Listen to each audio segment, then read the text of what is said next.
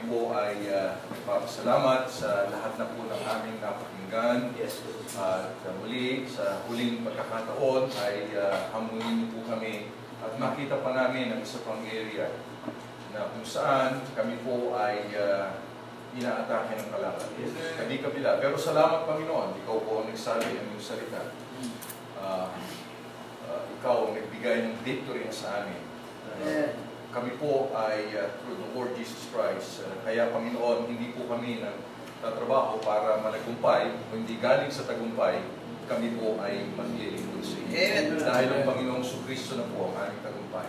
Siya na po ang nagbigay sa amin at siya na po ang tunay na siyang may pamamahala ng lahat ng panawagan at lahat ng gawain, Panginoon, ay Kanya at uh, Ikaw lamang, Panginoon, ang aming nais na asahan at lalo pa na uh, ang aming paglilingkuran sa iyo ay nawa ay hindi po mawala ng kabuluhan. Tulungan niyo po kami at kahit nga po sa uh, hapong ito, sa huling pagkakataon, ay uuwi po kami, mula pa kanina, punong-puno na po kami, sapat na Panginoon, pero nais pa po namin na uh, bigyan pa po kami ng uh, isa pang uh, paalala mula sa iyong salita. Sa pangalan po ng aming Panginoong Kristo, ang aming dalangin. Amen. Uh, Genesis chapter 11, please. In the book of Genesis chapter number 11. Uh, pwede po tayong tumayo sandali po. Uh, Genesis chapter number 11 and 2 Corinthians chapter number 10.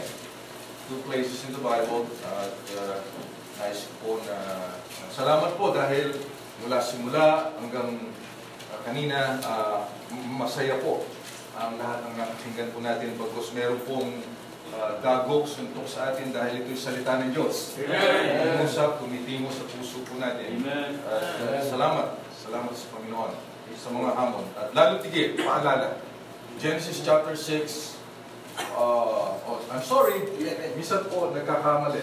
So, nagkakamali. Mabuti wala yung asawa ko. May, may ano po yan, may bilang yan eh.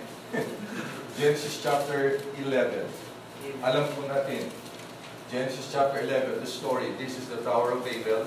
Paano uh, umabot sa pagkakataong ito, makikita po natin ang isang problema ng atake ng Diablo mula pa nung una at hanggang sa panahon na ito.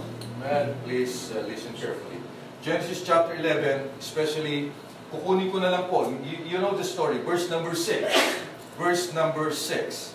Uh, the Bible says, And the Lord said, Behold, the people is one. They were trying to build a city and a tower. Ito po yung lugar doon sa plain of Shinar. At nakita ng Panginoon at ang sabi niya, and they have all one language, and this they begin to do.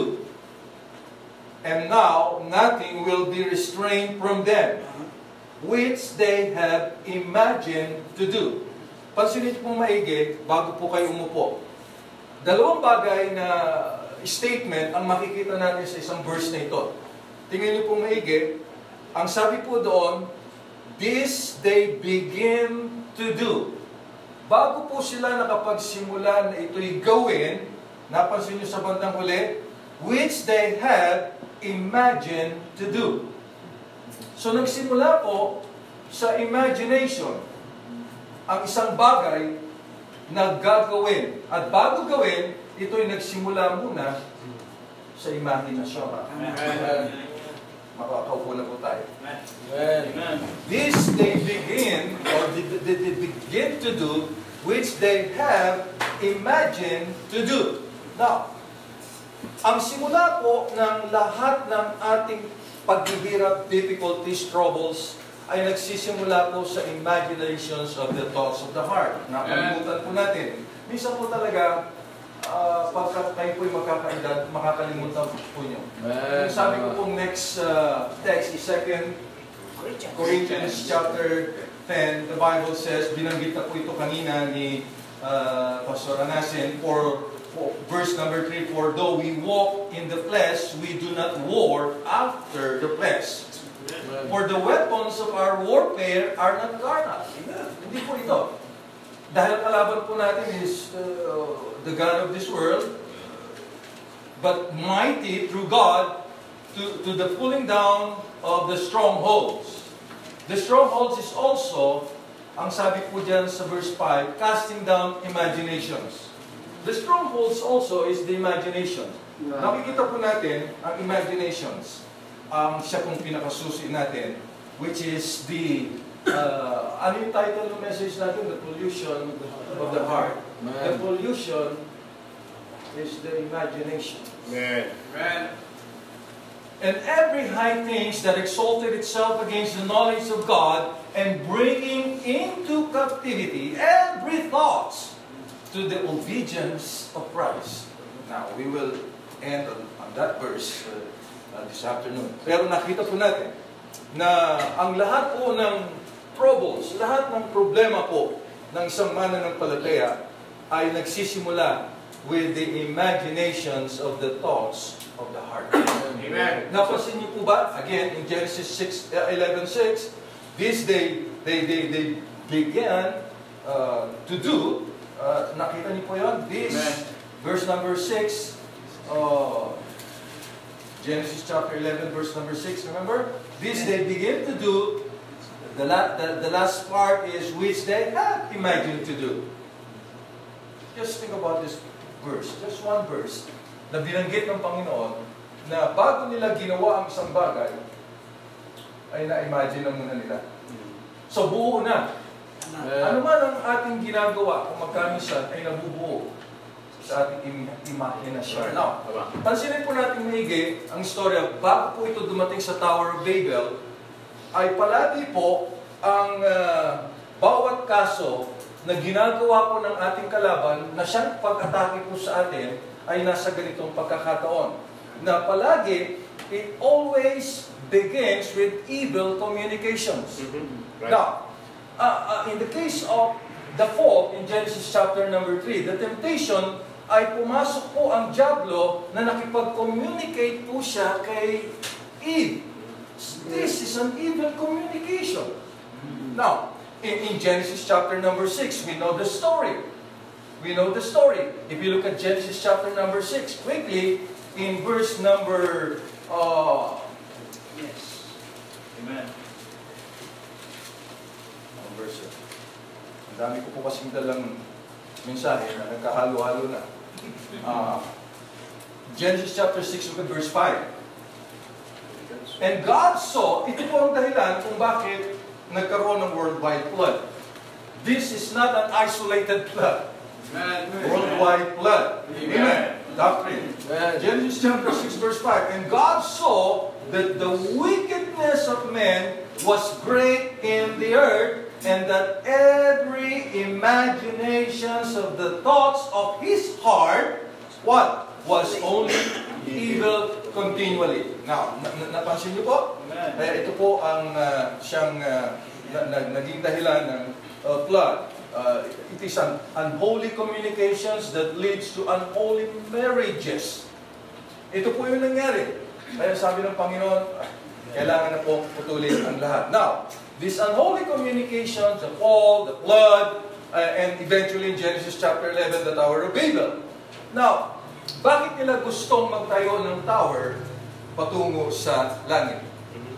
Di ba? Nakita niyo po, magtatayo sila, magkakaisa sila. Ah, binanggit po ito kanina ni ah, ni Pastor Agustin. Nasaan si Pastor Agustin? Tulog na? O, Pastor, di ba? Baka mapagbintang kasi ako dito eh. Wala po akong kinalaman doon sa sinasabi. Opo, wala Because, po. May kinalaman po ang Panginoon. Ah, dahil gusto nila abutin ang langit na wala namang aabot na tower papunta sa langit, pero ang gusto po nila umabot sa Panginoon ng walang Diyos. Hindi po po pwede na ano man ang gagawin natin, na susuhin natin, aabutin natin ng Panginoon at gagawin natin ito sa Panginoon nang wala siya, hindi po yan papapalain ng Diyos. Kaya nakita po ng Panginoon yung paano po yung kanilang ah, ah, pag-iisa na maling pagkakaisa. Ikaw yun, hindi ako yan. Now, look at, look at the pattern. So this is the same pattern na siya pong nangyayari sa ating kapanahunan ngayon. Kaya po, marami po sa ating uh, sa syudad na marami po ang uh, mga suicidal mga teenager. Uh, isolated cases po ito pero ang dahilan po niyan ay palagi po doon sa mga hawak-hawak ng mga gadgets. Amen. Meron po silang communication, nakikipag-communicate po sila sa isa't isa. Pero ah, hindi po ito, hindi na po sila, marunong sila ng communication sa pamamagitan ng daliri, pero pagkausapin mo sila, oh, hindi marunong sumagot. Napansin niyo po? Nawawala po ang tamang communication. So, there is what we call the uh, the pollution of the heart. Kaya sabi ko sa Mark chapter 7, kahit huwag niyo buksan, ako na lamang po, that, that, that you could uh, just uh, take that down in, in, in Mark chapter 7. Here's the problem. Mark chapter 7, especially verse 20 down to, uh, or verse uh, 20, that which cometh out of the man that defileth the man. Verse 21, for from within, not uh, out of the heart of man, proceeded what? Evil thoughts, adulteries, fornications, murders, thefts, covetousness, wickedness, deceit, lasciviousness, and evil eyes, blasphemy, pride, foolishness. All these evil things comes from within and defile the man. Amen. Now, narito pong lahat, ang atake sa atin ng Diablo, ito po ay kailangan ma-identify po natin. Mula pa ng una, mula pa kay Eva at Adan, ito na po ang kanyang pamama, pamamagitan ng kanyang atake na hindi po napapansin ng bawat sa sa atin na siyang pumapasok kahit po sa ating mga pastors, preachers, men, lalo tigil. Tayo po ang aatakihin ng kalaban at ang babanatan ay ang ating mga puso. The imaginations of the thoughts of the heart. Now, so there is this kind of pollution of the heart. The heart is the soul of man. Ito po yung ating sentro. Kaya nga po, pagka sinabing pollution, pagka meron pong something added to the environment, for example, is, that is harmful or poisonous to all living things. That is what we call pollution. Pagka may pollution, meron pong pollutant. Yung pollutant po, yun po yung tinatawag na magkukontaminate. It is a substance na siya magkukontaminate ng kubos. Say example for air pollution. Yung pong, ah, ah, yung smoke, yung smog, yan po ay ah, makikita natin na, or dust, yan po yung contaminant. Yes. Yan po yung pollutant na siyang sisira ng bagay or magkukontaminate ng kabuang surroundings. Meron pong water pollutions, meron pong tinatawag na noise pollution. Hindi po ba? Ah, dito sanay na sanay tayo. Kaya minsan marami sa atin mahina na ang tainga. But the thing is, ang pinapasok po ng Diablo sa atin, men, pastors, ay may pollution po sa puso. Amen. Hindi po natin napapansin ito. Slowly but surely. Yes. Lahat po tayo, dati, ah, lahat kayo merong tinatawag, kahit ito meron nung sinasabing ano, conventional na cellphone. Pero meron po siyang smartphone. The word smartphone, ang computers, lahat na ay nasa bulsa mo. Yes. Right. Hmm. Right. Lahat na ng bagay sa buong mundo, makikita mo with that smartphone na sinasabi. Ito po ang panahon natin, ang panahon ng technology. Ito po ang isang bagay na lahat ng bagay sa iyong bulsa ay makikita mo na. Yes. Man. Amen. Hu- Huwag mong gagayahin. Magsara ng pinto, huwag. Patay ang cellphones pagka worship, huwag niyo pong, ano, sinasabi ko lang sa amin po.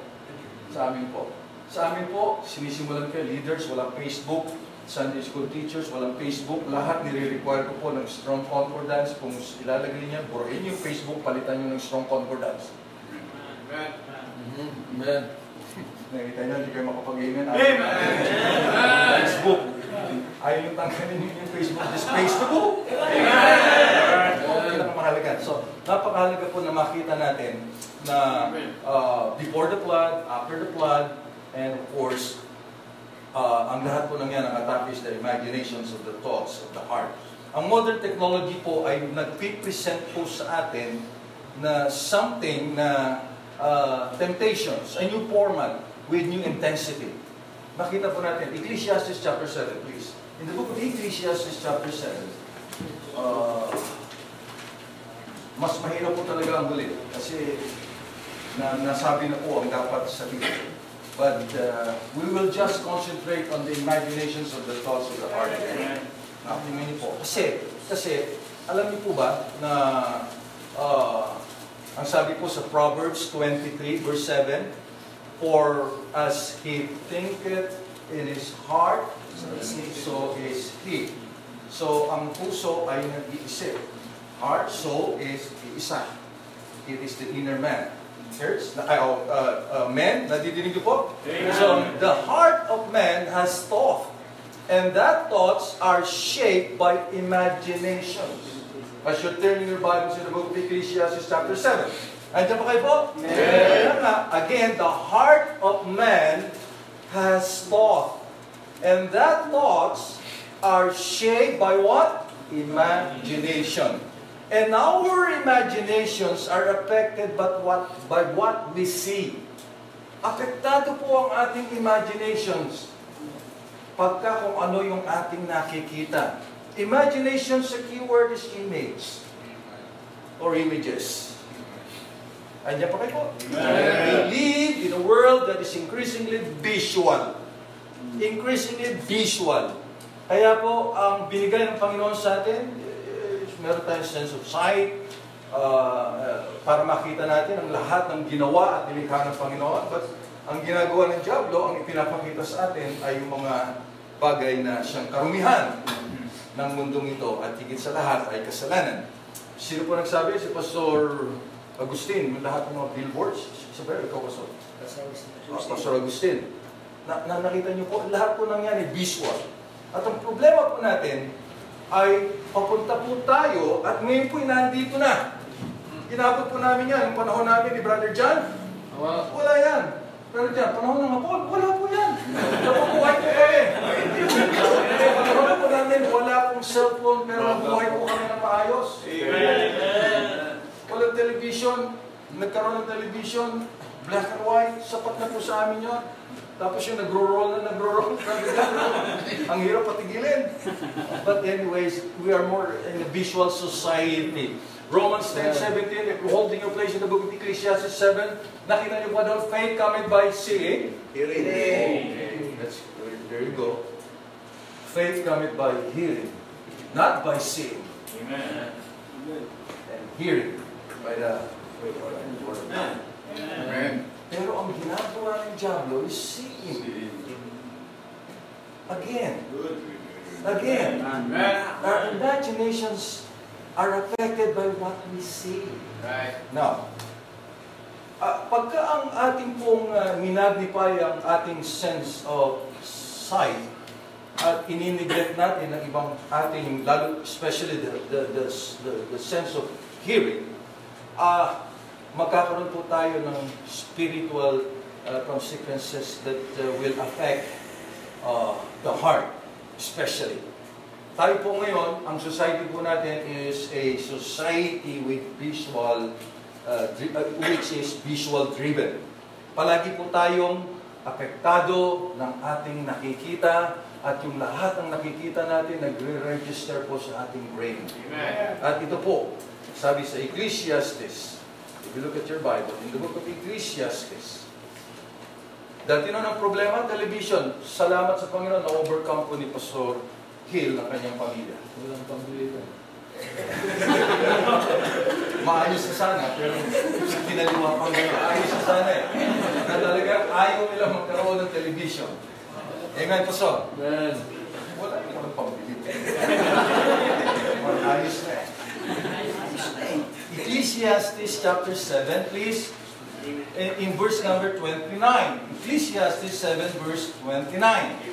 Law, this only have I found, that God had made man upright, but they have sought, they have sought out many inventions.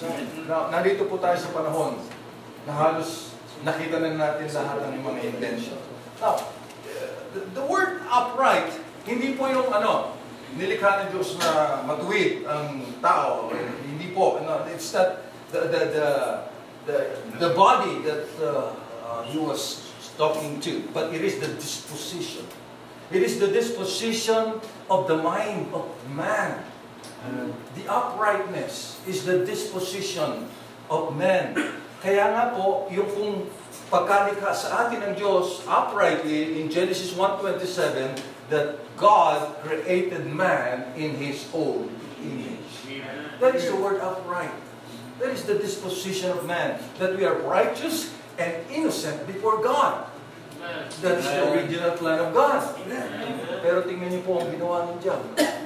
Uh, Andiyan pa kayo po. Kaya po makita po natin that we are caught up in the net.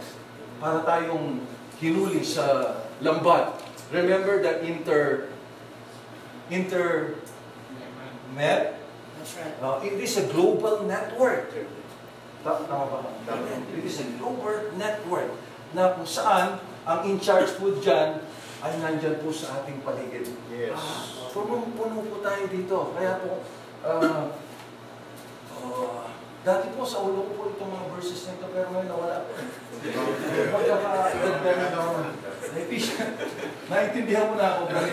Ephesians chapter 2, the Bible says in verse number 2, Wherein in time past you walk according to the course of this world, according to the prince of the power of the air, and that is Satan, and that is the enemy na palagi pong umaatake sa atin.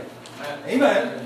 The spirit that now worketh in the children of disobedience. Yes. Ephesians chapter 6, uh, in verse number 12, For we wrestle not against flesh and blood, but against principalities, against, pow- against powers, against the ruler of darkness of this world, against spiritual wickedness in what? High places.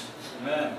Ito po, we are now in the in a society with a global network. Ito po ang ating kalalagayan mga kapatid. Now, here's the bird's eye view na pinag-uusapan po natin and, and later on we will apply all these things and then uh, we will move on to the to the, the challenge or the yung ating kung dapat na i-apply sa ating buhay. Look at the bird's eye view of Romans chapter 1 the imaginations of the thoughts of the heart.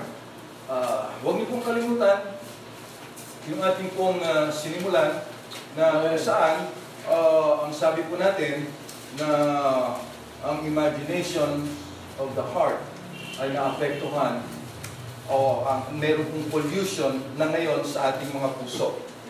Because of what we are being uh, uh, seen in, in, in, in everything, the images na siya pong pumapasok sa atin. Kaya nga, ano man ang ating ginagawa, which is not of God, huwag po natin sabihin. Kaya po ang pagkukulang ngayon ng marami pong mga Kristiyano, alam niyo po ba, is confession. Nakakalimutan na po mag-confess sa Diyos. Of course, prayer is the best thing na nakakalimutan din po natin. Pero napakahalaga din po na mag-confess. Amen. Magiging hipokrito po ako kung hindi ko po sinabi na hindi ako nagkasala kanina hanggang sa ngayon. Yung ating nakita, yung ating sinabi, yung ating nagawa. Pero tingnan nyo, minsan nagiging manhid na po tayo. Kaya po, yung iba magiging tatay someday. Amen. Pero pagka tayo po ay nabaging, naging ma, ma, ma- shallow sa ating pong pakikipagdiig. Tandaan nyo, ang ating salvation, if you're saved, it is already settled. Pero ang nawawala is our fellowship with God. Amen. One sin that you commit, mawawala po tayo sa fellowship. Amen. Kailangan po natin ng confession. If we confess our sins, nakita niyo po yun, for all have sinned, singular, but if we confess our sins, and there is a known sins, na kinakailangan, alam na yan ng Panginoon, pero kailangan natin i-name those sins. Kailangan po natin yung sabihin sa Diyos. Yun ang gustong-gusto ng Panginoon. Sabihin po natin, ihingi natin ng tawad sa Diyos. Ah, napakahalaga po. Kaya po, in Romans chapter 1 is the bird's eye view of all this. Look at Romans chapter number 1. At uh, makita po natin ito, ng ating panahon nito. Ah, patuloy po, mula pa noon, since the beginning of time, inaatake na po tayo ng kalaban. Inaatake na po tayo ng kalaban at hindi po siya titigil dahil alam niya ang kanyang kalaban ay palagi po iisang kaparaanan lamang ang, ang pwedeng mangyari na talunin po tayo. Pero tandaan po natin, like I said, hindi po tayo nagtatrabaho para manalo. Tayo po ay nagsisimula sa victory dahil ang Panginoong Kristo is our victory. We are more than conquerors with Christ. Amen? Romans chapter 1, look at verse number 21. The Bible says, because. Because that when they knew God, they glorified Him not as God. Neither were thankful, but became vain in what? Their imaginations. And their foolish heart was darkened. Nakita niyo po? Eh, ito po ang isang kabuuan when they knew God. When they knew God. Nung lahat ng pumasok sa ark, sa, sa ark, sila Noah, walong tao, they knew God. Amen. They knew God. Pero bakit inabot po na mga pumasok na henerasyong bago? Wala na po naubos ng lahat na walong tao who knew God. Pero anong nangyari? Pagdating sa Genesis chapter number 11, nakita niyo po? Listen niyo po? So ito po ang dahilan. They glorified Him not as God, neither were thankful. Si Eva, yan po ang problema. Si Eva, hindi marunong nagpasalamat. Sabi ng Panginoon, ito, huwag kakainin. The tree of knowledge of good and evil. Iisa, in-isolate po niya. Minagnify po ni Eva at kasama si Adan, of course, command responsibility. Men, sabi ng Panginoon, lahat ng nasa paligid, pwedeng kainin. Huwag lang ito. Dahil pagka kinain ito, thou shalt surely die. Amen. Tingnan niyo po yung privilege sila. Lahat pwedeng kainin. Amen. Alam yung problema ng Eve? Hindi marunong magpasalamat. Amen. Kahit po tayo eh, minsan, di ba, meron ibinigay sa atin, wala lang. Matuto po tayo magpasalamat. Yes, sir. Kaya kayo sa isang restaurant or something, may binigay sa inyo ganyan, di ba tayo pwede magsalat? Thank you! Huwag kayong maano, huwag, huwag kayong maging awkward. Yun po ang tama. Amen. Matuto palagi, pagka kayo naging habit, magpasalamat, oh, that's the best thing to do. Ganun po ang nangyari. And uh, uh, si Eve, uh, at hindi po siya naging marunong mag-appreciate ng lahat ng mga bagay na ibinigay na ng Panginoon. Magkaganon din po tayo.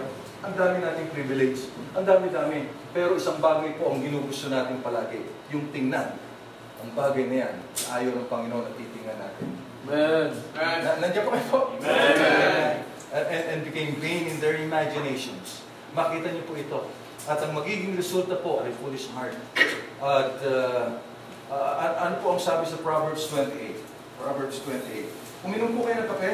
Amen. Yes. Gising pa. Uh, ising pa. Pakihipin niyo mga pastor. Baka Proverbs chapter 28. Nag-aaral po tayo ng salita ng Diyos. Amen. Amen. Proverbs 28 verse 26. Look at this. Proverbs 28 verse 26. Amen. The Bible says, He that trusted in his own hearts, what? Okay. But whoso walketh wisely, he shall be delivered. Bakit po sinabi ng Panginoon na siyang, nag- titingnan niyo po ito.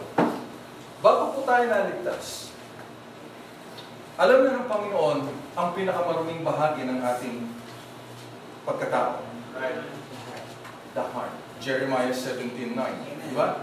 The heart is deceitful above ma- mabagsik pa ito kay, kay Satan. The heart is deceitful above all things and desperately wicked. Who can, who can know it? Verse 10, It is I, the Lord, that searcheth the heart.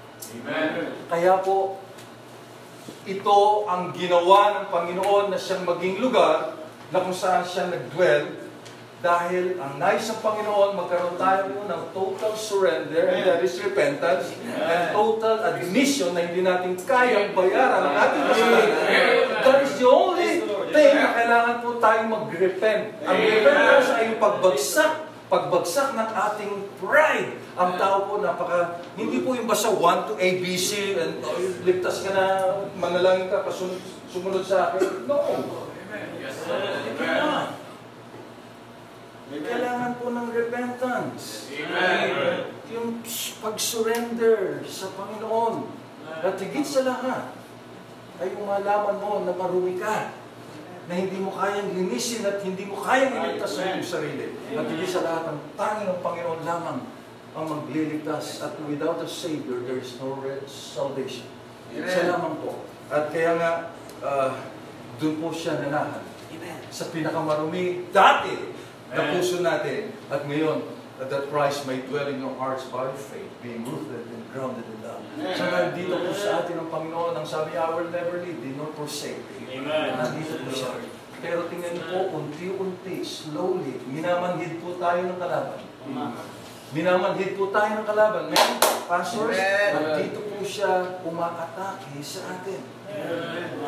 Nilalagyan niya ng pollutant, ng contamination, ang puso po natin.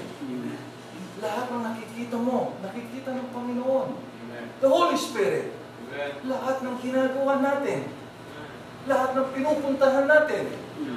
Lahat po ng yan ay kita ng Panginoon. Pero tingnan nyo kung magkano siya nagiging manhid po po natin with all those devices, gadgets na yan, mga tablets. Dati wala naman yan. Ang tablets lang sa amin, total.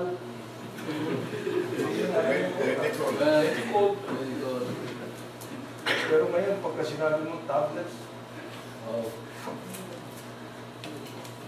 panahon ng hapon, wala. So they became vain in their imaginations. Why? The Heart is deceitful. The heart is deceitful above all things. Amen. Nakita po natin ang bagay niya. Now, if you look at Ezekiel chapter 8, please. Uh, buhay pa po kayo. Amen. Ezekiel chapter 8. Amen. Ezekiel chapter 8. Now, hindi po ito, uh, huwag po kayo mag-alala, hindi ko po in-interpret ang Bible, just uh, a connection. There is a connection between the verses of Ezekiel chapter 8. Pero hindi po sinasabing ito yon na uh, pinrophesy na ito po yung ating mga gadgets. No, it's not. What I'm trying to say is, we could connect and apply what is written in His Word. Nandiyan po kayo, Ezekiel chapter 8. Ezekiel chapter 8, if you look at, lalakawan na po natin. In verse uh, number, uh, pumasok po si Prophet Ezekiel doon po sa templo. Alam po natin ang istorya. Hindi na po natin ibabasahin ng lahat dahil alam ko po ito. Alam niyo ang sanctuary. At lahat po nangyayari, nang, nang, nangyayari dito sa sanctuary ng Panginoon ay puro po karumihan. Pinakita po ito kay Prophet Ezekiel yung wall. Pumasok po siya. At alam po natin ito. And look at verse number 12. Then said he unto me, Son of man, hast thou seen what the ancients of the house of Israel do in the dark? Every man in the chambers. Nakita niyo po ba yan? The chambers today ay yung stories. Brother RT, tama? Chambers. It's another name or term for storage. Amen.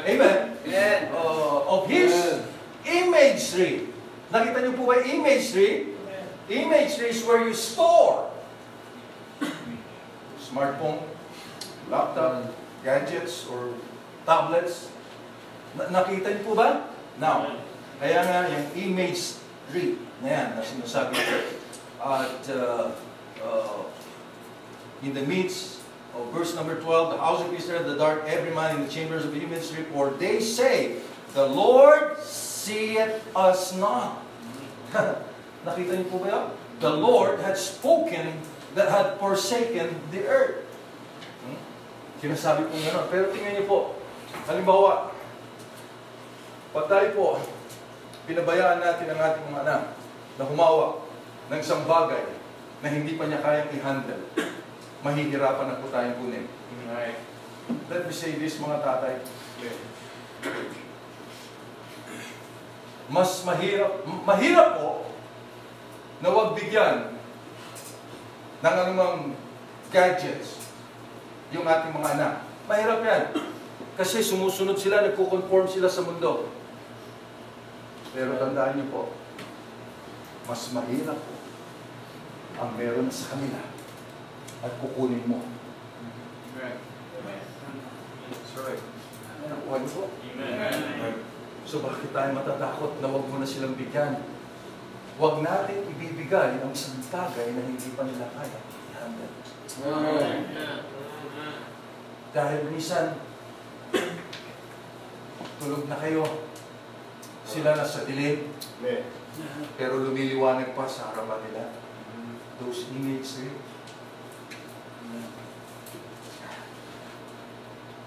We are under attack. We are under attack. At ito po ang siyang nangyayari, at ito po ang nangyayari, at patuloy po itong mangyayari. And remember the tower of, in, in, in the plain of Shinar, nakita po natin doon, that, is the origin, the origin of idolatry. The Tower of Babel. At doon po na-heighten ang rebellion. Meaning, it, it is more intense. Ang rebellion po ng tao against God. Yung kanilang pagiging nais ng independence. Mapapansin niyo po, yan po ngayon ang nangyayari sa ating mga kabataan kung hindi po tayo aware sa ating mga churches, sa ating mga tahanan, at tayo mismo ay nahihirapan. At minsan nagtatanong tayo. Pero tandaan niyo po, sabi doon sa Romans 1.21, remember, when they knew, when they knew not God. When they knew not God. Ang kasunod, they will never glorify God. Hindi na po sila magiging thankful, but became pain in their imaginations. Amen. When the word pain ay nasa Bible, palagi po itong empty. Empty. Nothing. Ang sagot po ng yan, meaning nothing before God. Pero para sa kanila, big thing. Big deal. Pero that's nothing. That's nothing. That's a pain, empty, self-exaltation. Ang lahat po ng yan. Kaya yun po yung sabi doon sa Genesis chapter 11 na binasa po natin. Na sa Genesis chapter, let us, let us build a city. Let us make us a name. Nakita niyo po ba yun? Genesis chapter 11, let us make us a name. At ano po ang nangyari? They became vain in their imaginations and their heart darkened. Ito po ang nagiging resulta. And eventually, it is idolatry. Idolatry. Ang sabi po ni Ezekiel, nag, lahat po ng yan, giniba na natin lahat ng idols po natin, pero meron po tayong idols of the heart. Ang idols of the heart, dahil pumapasok po ang lahat ng images, lahat ng nakikita po natin, ang lahat ng yan ay pollutan sa puso po natin. Ito po ang nakakahiya. Ang Panginoong Kristo ay nanahan sa ating mga puso. At ngayon ang ginagawa ng kalaban ay binabastos, sinasalaula kung saan nakanananahan ng ating Panginoong Yeso Kristo. Ewan ko, Ben, marahil ito na ang panahon na kahit tayo po'y maliit lamang, magsimula po tayo ng tama. Let's rally together. Huwag po tayo matakot dahil ito po ang kailangan po natin. At uh, napakahalaga po, church. Devices. Devices. At ito po ang siyang bagay na makita po natin. Ang language po ng Bible is always ahead. The wordings of the Bible is always ahead of time. It speaks of every, uh, it speaks to every generation. Alam nyo, uh, kanina, uh, sino ba nagsabi? Ah, si, si, si, ito ba? Si Pastor, Pastor Hill, di ba? Yung si Joshua, tama? Ayun. Alam niyo si Joshua, tama po yan. Siya nakapasok sa Promised Land. Pero ang nakalulungkot po, si Moses nagkaroon ng Joshua. Amen. Si Joshua. Amen. Kaya nga doon sa Book of Judges, pagkatapos mamatay ni Joshua lahat ng generasyon, there is a generation who knew not God. There is a generation who came out after them who knew not God. Amen. Who knew not God. At dadating po ang panahon na meron pong lost generation. Alam niyo po kung ano yung lost generation? Not the next generation. Are you listening po? The lost generation na yung tayo. Tayo! Tayong Joshua. pagka hindi po tayo nagturo sa next generation, tayo ang mawawala. Makakalimutan nila tayo. Amen. Amen. Mag-agree po ba kayo? Preach, amen. Ito pong ating henerasyon na ito, with all those technologies na pwede naman natin kontrolin, Amen. but it is creeping unawares Amen. sa ating mga tahanan, sa ating mga simbahan, sa Amen. ating mga paaralan. Nakalulungkot, Brother John. Dahil kami na lamang po lang mag-asawa po kami, pupunta kami. Siguro nakikita niyo po, punta kayo sa restaurant, na-encourage po kami. Dahil dadating ang tatay, ang nanay, ang mga anak. Upo. Naluluha na lamang po kami, pero alam niyo ba, yung luha namin minsan nabalik, Pastor eh. Kasi pag upo po nila, hindi mag-uusap. Pag sa cellphone, tatay, sinanay. Ang bira mawawala yung luha mo eh. Tapos kanya-kanyang order, kanya-kanyang order. Tapos alam niyo na ang gagawa eh. Bago kainin, ikukuhanan mo na. Yan po ang panahon ngayon. Pwedeng kainin lang hindi mo kinuhanan. Ba yung mandatory, brother? Talaga. Ang. Kitid tayo eh. Now. This technology is destroying the relationship. Yan! Ang pinakamahalaga sa Panginoon. It is a communication. It, it- it destroys communication. What I'm saying is a genuine communication.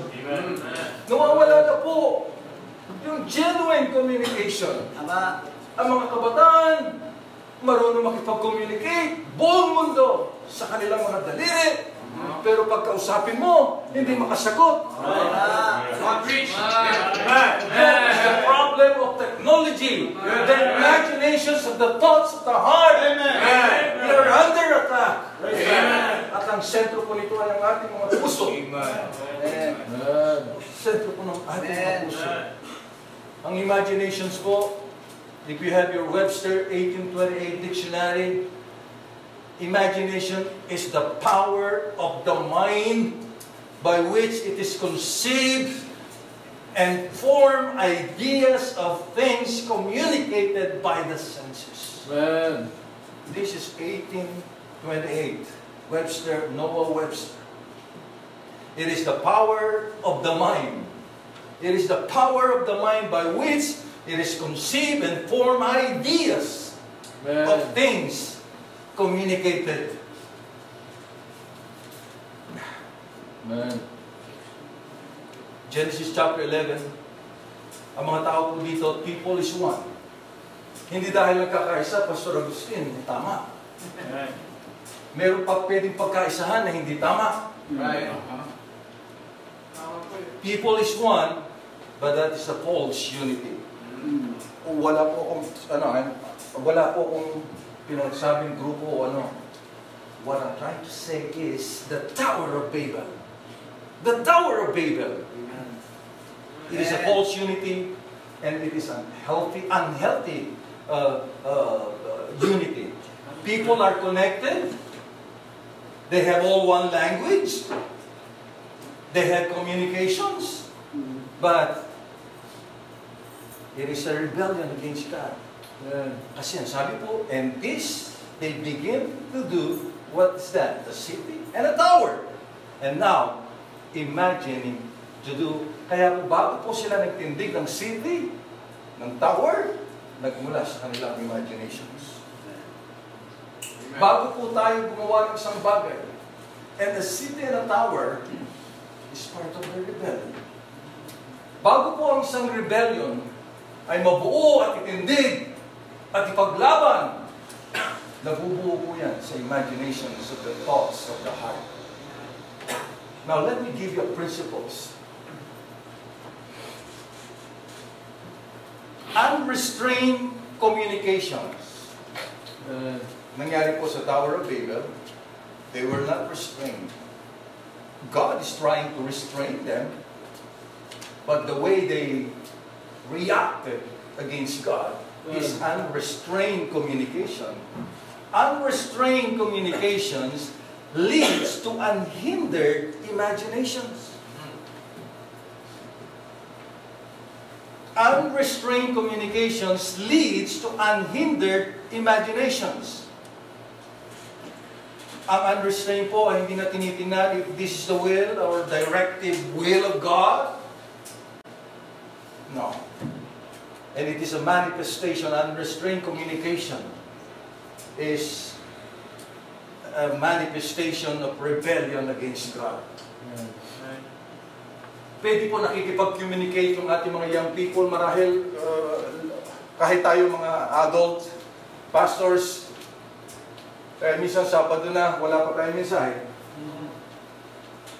at kung ano-ano na lamang hindi ko po sinasabing kayo, ako kaya alam ng mga miyembro sa amin, alam ng mga miyembro pagka hindi nag-aaral ng pastor pagka nagkukwento Andiyan pa kayo po. Therefore, a city, tingnan nyo, ang city po, palagi, pagka nakita niyo po isang city, anong siyudad, lalo tigil sa ibang bansa, palagi po, it is a place of rebellion. Amen. So, kaya po doon sa Tower of Babel, they, they, they erected the city, a tower, here is a place of rebellion. Ang setting po palagi ng isang city is sin is being normalized. Because everybody is doing it. Kaya ang resulta po, ang resulta po, pagka ang kasalanan ay nagiging normal, nandiyan pa kayo po? Ang mga kabataan ay nagiging desensitized, nagiging manhid sa kasalanan that leads to the being desensitized to the truth. Pagka ang ating pong mga kabataan ay napuno na ng pollutant sa kanilang mga puso, kahit po tayo, kahit po tayo, kaya kung magkamisa magsabi ka ng katotohanan sa kapwa mo pastor, tatawanan ka lang. Amen. Tatawanan ka lang. Because they were, ah, marahil, marahil ganun din ako. Ah, I'm sorry. Nagiging manhid sa kasalanan. At pagka manhid sa kasalanan, anumang katotohanan, hindi na rin po papasok. Dahil nagiging manhid na sa pakikinig ng kasalanan. And the truth shall set you free. Amen. And the Lord Jesus Christ is the truth. When we rejected the truth, it is the, rejection squarely of the Lord Jesus Christ. Kaya ito po ang isang bagay. Ah, hindi ko sinasabi ang smartphone ay evil. No, I, I, I got my own smartphone. Amen. It is a useful tool. Salamat po. Pero, pero, pero, pwedeng gamitin sa isang bahagi. Pagka hindi tayo na maging maingat. Marahil tayo, pa- pastors, preachers, yes, you know how to handle it. Pero pagka yan ay inabot mo sa mga kabataan na hindi nila kayang i-handle, Amen. darating ang panahon, mawawala po itong henerasyon natin. Right. Ay, alam niyo po ang ibig ko sabihin? Tayo po ang mawawala. Dahil merong henerasyon na hindi nakilala ang Diyos. Na dapat tayo ang magpapakilala sa kanila. Pero ang pinakilala natin ay yung kanilang request na magkaroon ng smartphone. At the age of 6, at the age of 7 or 10. Hmm. Nandiyan pa kayo po? Ayun po, gusto, now, gusto ko po maintindihan natin. Sa pamamagitan po ng technology today, we have seen an increase of normalization of sin and increase of abnormalization of truth. Ito po ang ating lagay ngayon, mga kapatid. Ito po ang ating lagay ngayon. Now, let me just close with this. Tandaan niyo, pagka ang ating pong kalalagayan ngayon ay mananatili pong ganito. ah, Ang sabi ng asawa ko, pagka sinasabi mo magsasara ka na, gaano katagal para magsara? Jeremiah chapter 6. Jeremiah chapter 6, I'm sorry, I'm preaching from the heart. Amen. Good. Good. Jeremiah chapter 6. Kasi pagka hindi po natin ito uh, tinignan at maging sensitibo that we are being under attack sa pamamagitan po ng ating mga puso at gagamitin po ng Diablo ang ating po mga devices, gadgets. At ito po ang paraan ng Diablo na minsan hindi po tayo sensitibo na ito ang pinapasukan niya ng imaginations of the thoughts of the heart. Kaya bago mabuo ang isang bagay, bago ang isang plano ng ating mga kabataan, marahil kahit tayo ado, bago nila gawin, ay nagsimula na ito'y pumasok sa kanilang imaginasyon at ito'y kanilang ah, ginagawa. Jeremiah chapter 6, ito pong nakalulungkot. Please listen carefully. Men, Pastors, tingnan niyo pong maigi ito. Pagka hindi po natin ito at hindi natin ito binigyan ng asikaso sa ating pamilya, personal sa atin, sa ating simbahan, ito po ang mangyayari. Jeremiah. Nandiyan pa kayo po? Yeah. We will close to uh, doon sa sinabi natin, binasa natin 2 Corinthians chapter 10. Ta- Tatapos na po tayo. Huwag po kayo mag-alala. Uh, uh, Jer- ano sabi ko po? Jeremiah 15? Jer- Oh, I'm sorry. Jeremiah chapter number 6. Meron ba Jeremiah yung Bible nyo? Wala. Jeremiah chapter 6. Now, look at this. Verse number 15. Let's start reading from verse number 15. Were they ashamed when they had committed abomination? Nay, they were not at all ashamed. Neither could not they blush. Ah, ganyan na po ang nangyayari. Minsan pagka gumagawa na po ng kasalanan, kahit Kristiyano, dati noon ang mga Kristiyano, noong panahon namin, ni Brother John, ay pambihira, hindi po talaga, mahihiya po talaga sa Panginoon. Hindi nahihiya sa ta. Kasi pagka nahiya tayo sa Panginoon, pag tama po ang ating relationship vertically, tiyak ayos ang iyong horizontal. Amen. Lord. They blush. They blush. Therefore, they shall fall among them that fall. Babagsak sila doon sa mga nagbabagsakan na. At that time that I visit them, they shall be cast down, said the Lord. Thus said the Lord, Stand ye in the ways and see and ask for the old paths. Amen. Where is the good way? And walk therein, and you shall find rest for your for your souls. But they said, We will not walk therein. Amen. Amen. Masakit nito, mga kapatid. Pagka ating mga simbahan, at salamat po, Pastor Agustin, mas maunti, mas madaling kontrolin. Pero pagka dumadami, ang akala po nila, tama po yun, tama po yun. Basta tama at tunay ng maligtas. Pero pagka yan po ang nadidinig natin, we will not walk therein. There is something wrong. Now, tingnan niyo po verse 19. Here's the word. Here's the key verse. Sabi ng Panginoon, tingnan niyo po maigit, ito po ang mangyayari. Hear, O earth, behold, I will bring evil, ang sabi ng Panginoon, upon this people. Application, kahit sa atin. Even the fruit of their thoughts. Even the fruits of their thoughts, because they have not hearkened unto my words, nor to my law, but rejected it. Pagka ang ating pong mga mananampalataya, pagka tayo pastor, pag tayo po mga preachers, yes, nagmangangaral tayo ng salita ng Diyos, pero bahagi and we rejected some, para mo na rin ni-reject ang kabuuan. Right.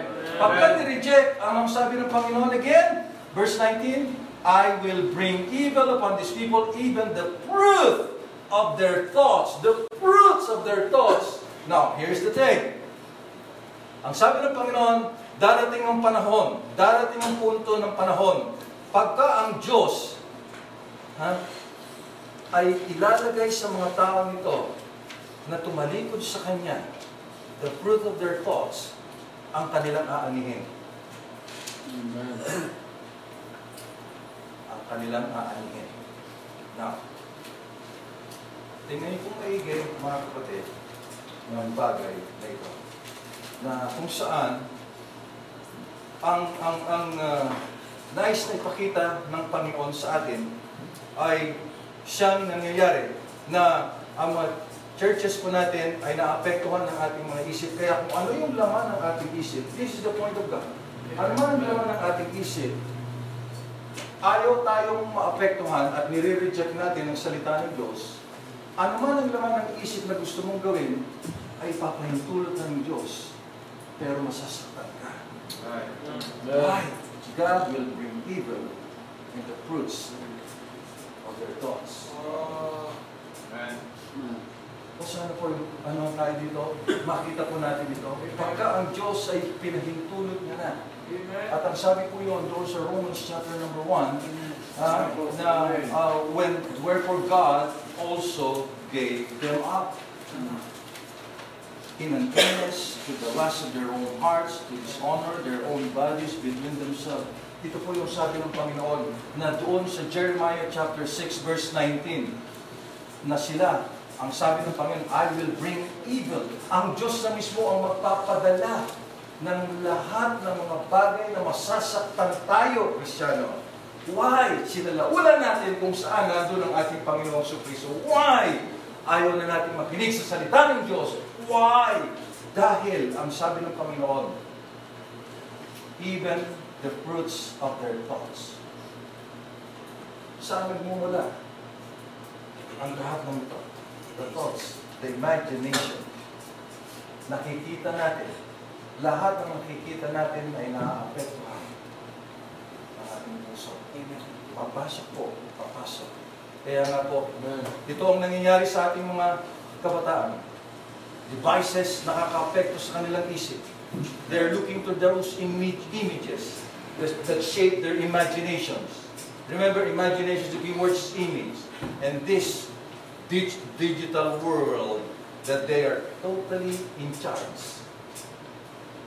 Every time ba na gumagamit ang mga anak natin na maliit pa, ay palagi tayo nakasubaybay? I doubt it. Na, na, nandiyan po kayo po? Amen.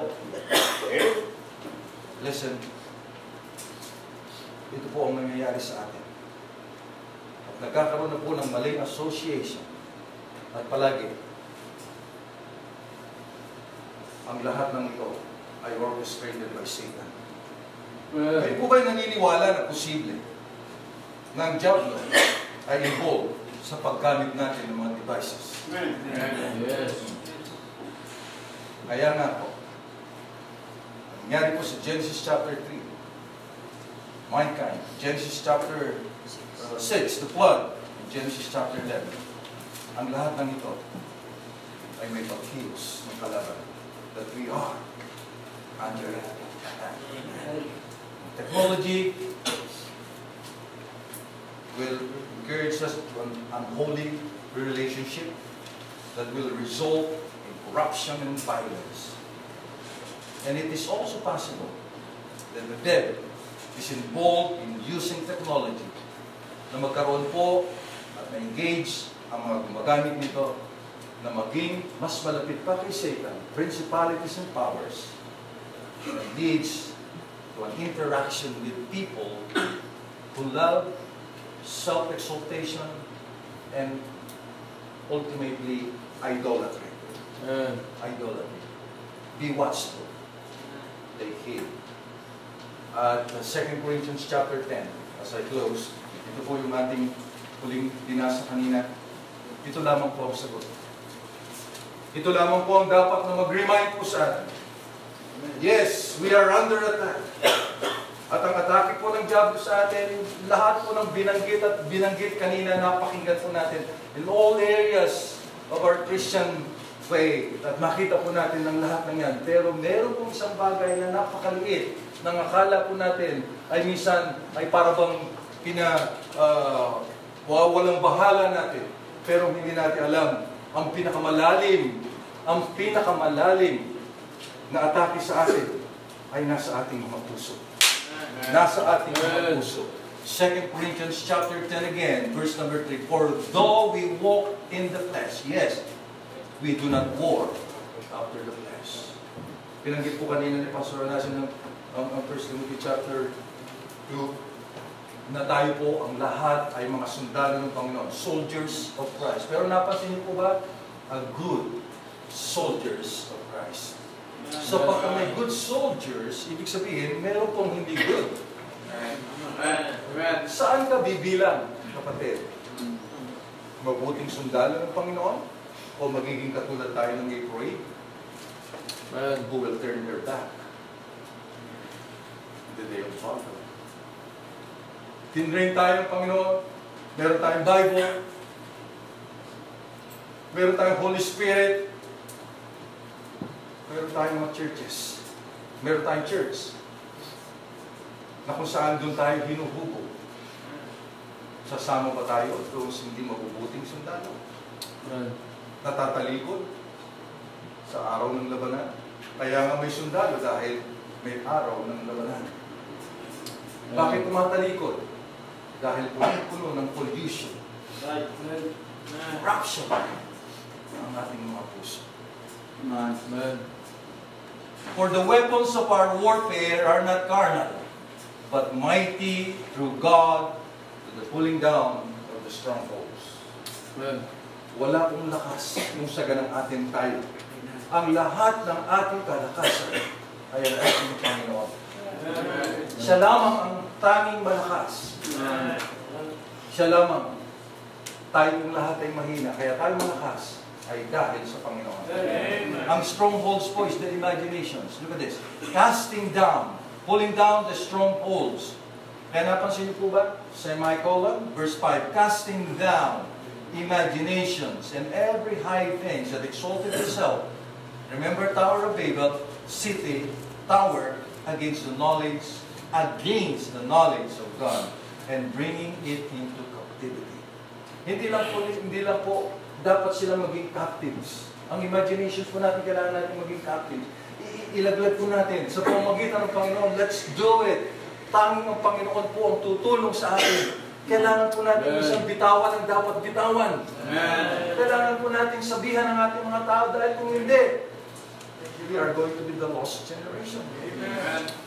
And bringing into captivity. Let us not be the captives. Huwag po tayo ang maging captives. Ang nangyayari, tayo po ang captives ng kalaban. Amen. Men, pastors, this is the time na tayo po maging mabuting sundalo ng Panginoon and bringing them into captivity to the obedience of Christ. Why not start really obeying the Lord Jesus Christ? Yun po ang pinakamahalaga. Yun po ang pinakamahalaga. Amen. Pastor Mark, will you please come? Uh, we are under attack. Amen. Let us all stand, please. Pastors, teachers, men. Amen.